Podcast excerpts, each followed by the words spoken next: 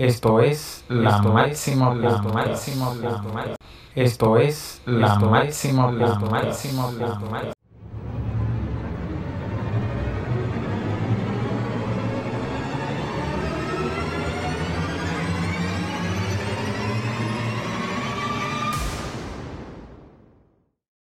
Bienvenidos amigos a un episodio más. Hoy trataremos el tema cosas fuera de mi control y para eso hemos invitado al psicólogo clínico Diego Ortega. Un placer.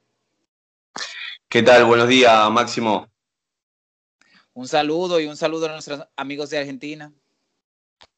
Lo mismo digo, allá un, saludo para, la gente de República Dominicana. Es, interesante poder mantener esta, esta conversación internacional. Gracias y que trataremos un tema muy importante para estos días en que las personas tienen muchas cosas en mente.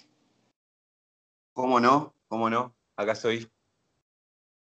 Y la pregunta sería, ¿por qué es importante tener claro que hay cosas fuera de mi control? Eh, Máximo, eh, la idea de qué es lo que uno tiene bajo control es un concepto que la psicología cognitivo-conductual adopta de la filosofía del estoicismo y viene un poco a echar luz sobre mm, por qué es importante tenerlo eh, en vista qué está bajo mi control para poder centrarnos realmente sobre aquellas cosas sobre las que sí podemos modificar y por otro lado quitar del foco de atención aquellas cosas sobre las que no podemos influir. De esa forma solo optimizamos nuestra energía únicamente en aquellas cosas sobre las que podemos modificar. Entonces, eh, evitamos así eh, un desgaste eh, de nuestra atención, de nuestra energía sobre cosas sobre las que no podemos influir. Mediante esta estrategia, la, idea final sería alivianarnos sobre y darle un sentido a nuestras acciones y, optimizar esta, esta idea, ¿sí? No sé si soy claro en esta consulta, Máximo. Sí, y que existe mucha, así como usted dijo, en que las personas gastan muchas energía en tratar de controlar cosas que saben que no pueden controlar. Pero ¿cuáles son las cosas que están fuera de mi control?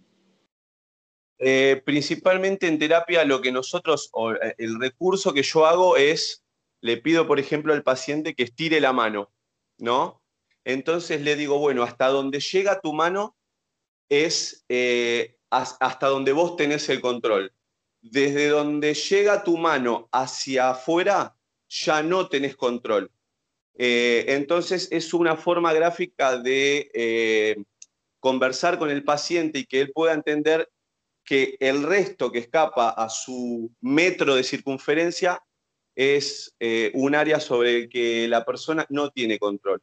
Dicho de otra forma, yo tengo control sobre las cosas mías, sobre mis pensamientos, sobre mis actos, sobre mis reacciones, sobre mis emociones, y yo no tengo control sobre las reacciones de la gente que está afuera, de las emociones de la gente, del pensamiento de quien me rodea.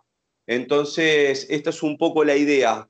Eh, hay quienes confunden esta actitud con cierto egoísmo, eh, pero la, la, idea fundamental, el estoicismo también habla de lo que es la virtud, por lo tanto busca eh, unas acciones eh, benévolas en el mundo, ¿no? Tener sabiduría en sus acciones. Entonces, no es egoísmo en sí mismo, pero sí es concentrarse en, eh, en, bueno, en lo que yo puedo tener control, que es solamente lo que de mí depende. Así evito no dejar mi emocionalidad en manos de, de, de las personas, de mi entorno, ¿no? Y que por eso es que se hace necesaria la pregunta, porque hay personas que su estado de ánimo, sus emociones, la, tiene, la dejan en manos de, otra persona. Cualquier comentario la afecta y altera su emocionalidad de ese día. Eh, por supuesto que sí, Máximo. Eh, para hacer más claro esa situación, la gran parte de los malestares emocionales vienen dados porque mi expectativa, mi atención está puesta en el otro y no en uno mismo. ¿sí? Entonces, eh, esa disposición mental hace que genere gran parte de los eh, trastornos mentales, de las angustias, de las disfunciones emocionales. Es por eso que la psicología, eh, la, terapia cognitivo-conductual, retoma del estoicismo este concepto y lo vuelve a, reforzar para volver a ser consciente a las personas que gran parte de lo que a uno lo angustia no es en realidad, eh, en realidad no está dependiendo de, uno mismo, sino que eh, depende de las personas, depende del entorno. Y sí, y asimismo que vivimos en una sociedad que es muy exigente, por eso se hace necesaria la siguiente pregunta. ¿Cómo afecta mi vida estar al pendiente de las cosas que no puedo controlar? Em, estar al pendiente de lo que no puedo controlar puntualmente es lo que genera un bucle de desilusión permanente, porque basta con imaginarnos, eh, para poner un caso, eh, si yo pusiera toda mi expectativa en una cuestión climática o en que mi felicidad y mi estado de ánimo y mi bienestar depende de una cuestión climática, con mucha facilidad ocurriría de que yo me vea eh, frustrado, de que me vea desilusionado, porque rara vez mi expectativa sobre el pronóstico climático eh, coincide con lo que el clima, con lo que en el clima ocurre. Entonces, eso un poco intento darte una idea de qué ocurre cuando mi expectativa o mi atención está puesta sobre cosas que no puedo controlar. Ocurre una eh, desilusión, una frustración permanente que no hace otra cosa que afectar mi, estado de ánimo, ¿no? Porque eh, ocurre constantemente una frustración yo estoy poniéndome atención sobre cosas que no puedo controlar. Te dije el, ejemplo del estado de ánimo, pero bien puede ser sobre eh, poner mi expectativa sobre el comportamiento de algunas personas, sobre cómo me debieran tratar algunas personas o cuando salgo a la calle misma, eh, qué es lo que debiera ocurrir. Si yo tengo mi expectativa puesta en eso, con mucha facilidad yo me voy a angustiar cuando mi expectativa no ocurra y pensándolo bien, lo más posible es que lo que yo piense o lo que yo desee que ocurra, no ocurra. Entonces, más bien la expectativa está en, en uno mismo, en cómo voy a reaccionar yo si ocurre tal cosa, eh, en, tomar conciencia de que yo soy eh, dueño y responsable de, únicamente de mis actos y no de mi entorno, tanto sea el ambiente o las personas mismas.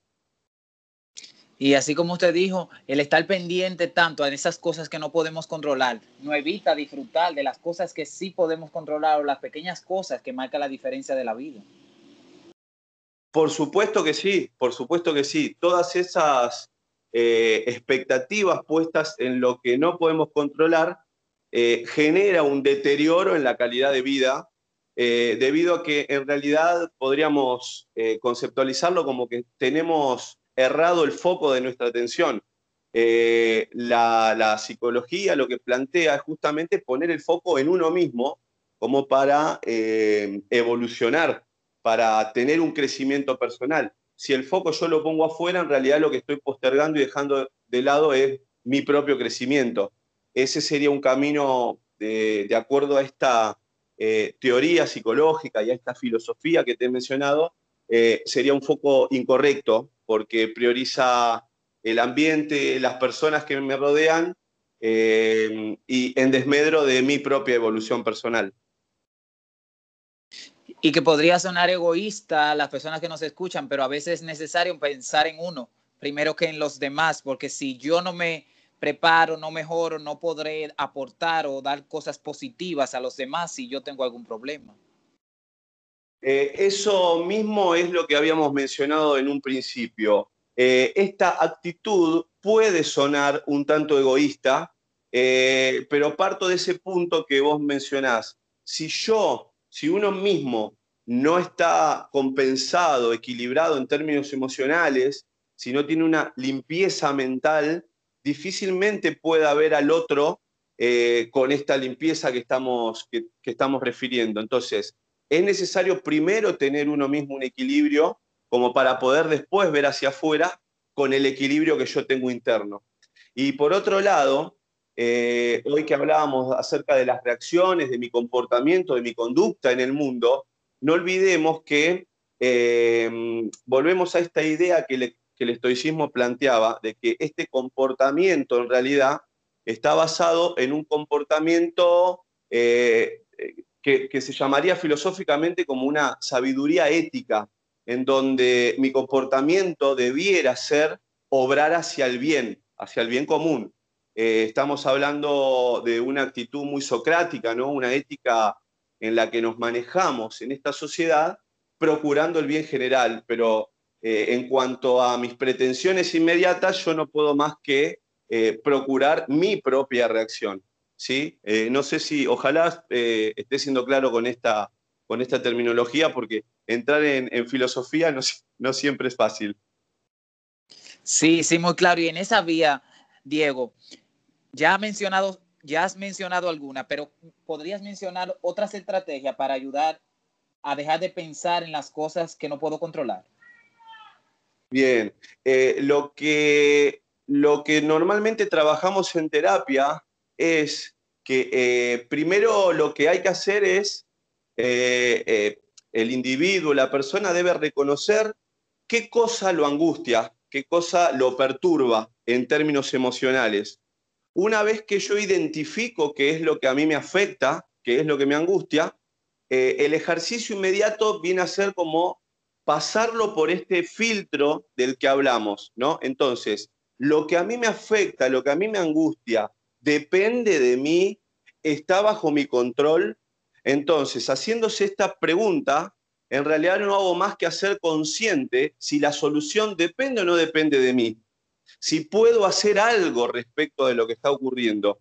Entonces, pasado este filtro, yo estoy en consideración de decir, bueno, sí, puedo modificarlo porque depende de mí, esto, esto sí depende de mí, esto sí lo puedo modificar, o esto no depende de mí, esto no lo puedo modificar. Entonces, con ese pequeño hacks que uno puede hacer, eh, puede, puede evitar eh, terminar perdiendo el tiempo sobre cosas que yo no puedo cambiar. Y sí me permite eh, visibilizar aquello sobre lo que sí puedo modificar. Entonces, ese pequeño acto de conciencia en el que me pregunto si qué de lo que me angustia depende de mí, me permite volver a focalizarme en la solución eh, y encontrar los caminos como para encarar esa solución. Sin embargo, si el resultado de este pequeño análisis eh, yo me doy cuenta de que lo que me afecta no está dependiendo de mí, me permite eh, liberarme de eso, soltar eso con un poco más de tranquilidad, sabiendo que nada puedo hacer yo para modificar esto. ¿sí? Entonces, ese sería quizá uno de los recursos más inmediatos con los que se trabaja en terapia. Imagínate, Máximo, que hay eh, muchísimos recursos para trabajar esto de acuerdo a cuál sea la situación que al paciente lo angustie. Pero en términos generales, ese es un buen recurso para que eh, cada cual pueda eh, invocar en su intimidad, en su casa, como frente a situaciones de angustia. Y escuchando eso, Diego, para que las personas que nos escuchan puedan tener una idea. ¿Qué cosas están en mi control? ¿Cuáles serían las más básicas? Hoy, mencionamos alguna, Máximo, eh, y, yo lo tengo en una publicación que, hice en el Instagram de Diego Ortega, psicólogo. Eh, lo que está bajo mi control es todo aquello que me pertenece, es decir, mis emociones, mis pensamientos, mis actos. Algo que, eh, tiene mucho en cuenta el estoicismo es mis reacciones frente a lo que ocurre, cómo yo me tomo eh, aquello que me va ocurriendo, qué es lo que yo digo, qué es lo que yo hago, eh, y qué no está bajo mi control es lo que la otra persona piensa, lo que la otra persona hace, lo que la otra persona siente, y ahí ese es un punto un tanto controversial, pero todo aquello que no depende, que no está bajo mi órbita, no me pertenece, entonces no está bajo mi control, entonces no puedo hacer mucho yo para mejorarlo, para corregirlo. Sí puedo tan siquiera tener una dosis de influencia, pero al fin y al cabo, lo que esta eh, idea teórica plantea es que no depende de mí, no está bajo mi control. Yo puedo tener los mejores deseos que una persona que está angustiada mejore. Un amigo que está mal, yo le puedo dar eh, una palabra de aliento, acompañarlo, eh, ser positivo con él, eh, acompañarlo a enfrentar lo que le suceda. Bien, esto sí, yo puedo influir en él, pero en última instancia no está bajo mi control. O sea, la, decisión final no la tengo yo. ¿Por qué? Porque no está bajo mi control, no me pertenece. Entonces, eso es básicamente la distinción entre qué está bajo mi control y qué no. Teniendo en claro esta pequeña distinción que el, eh, el estoicismo ya había eh, distinguido con mucha claridad, que ahora retoma la psicología cognitivo-conductual, eh, nos permite, como te decía al principio, tener una liviandad emocional mucho más clara y poder enfocarnos en las soluciones con mucha más eficacia. Y a modo de resumen, Diego, ¿nos podrías dar algunas estrategias o algunas alternativas que tengan las personas para poner una balanza y saber a qué dedicar tiempo de calidad? Bien, bueno, una gran estrategia, que es la que básicamente a lo que yo me dedico, es eh, asistir a terapia. Eh, ese tipo de recurso eh, ayuda muchísimo porque nos ayuda a construir y a repensar estas situaciones con mucha más claridad. Anotamos que está bajo mi control, que no, y tenemos un agente externo, que en este caso es el psicólogo, que nos guía en encontrar básicamente esos puntos de qué está bajo mi control y qué no. Y otra de las estrategias sobre las que se habla eh, tiene que ver con eh, todas las noches, eh, antes de uno irse a dormir, pensar quizá en estos puntos. ¿Qué de lo que ocurrió este día puedo mejorar? ¿Qué, ¿Qué puedo modificar? ¿Qué de lo que hice estoy contento?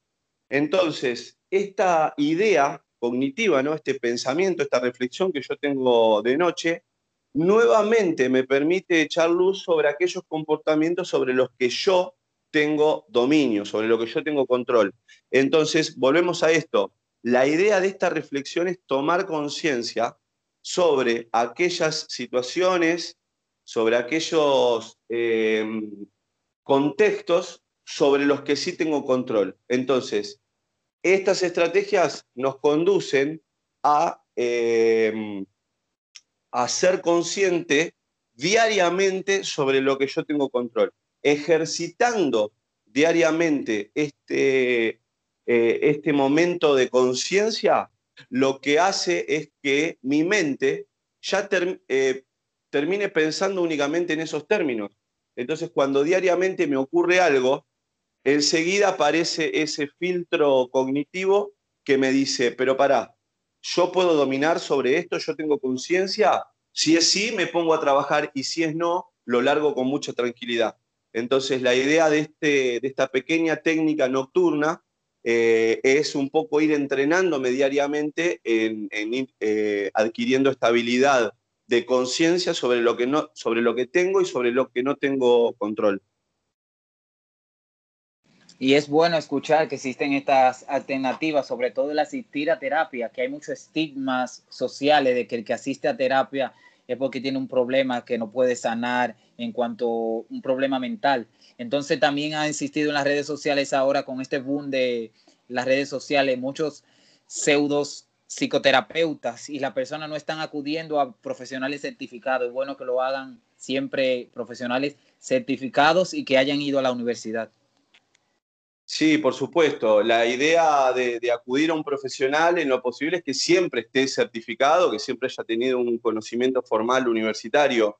Em, así que, de todas formas, Máximo, en Argentina quizá eh, el tema de acudir a terapia no está tan estigmatizado debido a que en Argentina tenemos la mayor cantidad de psicólogos por habitante del mundo, del mundo. Así que en psicología es, perdón, en Argentina es muy habitual eh, ir a terapia. Ya no está tan visto como eh, ese mm, estigma de a terapia van los locos, sino que en terapia ya va, en Argentina va la gran mayoría de las personas y no necesariamente por un gran problema, sino más bien hasta para evolucionar en una vida personal, tomar algunas decisiones. Así que acá en, acá en Argentina ya es muy, muy frecuente lo de terapia, bueno, y, le sugiero a todos eh, los oyentes que puedan estar escuchando el podcast que se animen y en el caso de que lo consideren, que tengan cierta curiosidad, que se acerquen a un espacio eh, terapéutico como para eh, explorar esta, este tipo de temas como el que estamos hablando ahora y mejorar la calidad de vida. Sí, es bueno escucharlo porque República Dominicana todavía estamos en vía de ese desarrollo y esperemos que lo logremos, así como Argentina. Le vamos a pedir, dar gracias por habernos acompañado y le vamos a pedir que dé sus redes sociales y dónde labora para que las personas que nos escuchan puedan saber más de usted, Diego. Bien, básicamente mi, tarea laboral consiste en ser psicólogo clínico acá en Argentina, eh, que es bueno la idea que todos conocemos de terapia, de, de diván eh, también trabajo en varias instituciones acá en Argentina, puntualmente en Buenos Aires y en la ciudad de La Plata, que es donde yo resido. Eh, así que bueno, y la gente que quiera eh, interiorizar un, poco más en este tema me puede contactar a través de las redes sociales, que es básicamente la que manejo es el Instagram y es dieg.o.ortega, ¿no? que viene a ser la abreviación de Diego Ortega. Entonces, si ahí, si alguien está interesado en profundizar sobre esto, en tomar contacto conmigo, en hacerme una consulta, eh, voy a quedar a disposición de quien lo requiera. Muchas gracias, Diego, y hasta otro episodio. Gracias a vos, Máximo, y para mí fue un placer haber compartido esta experiencia internacional. Esto es la máxima, la máxima, la máxima.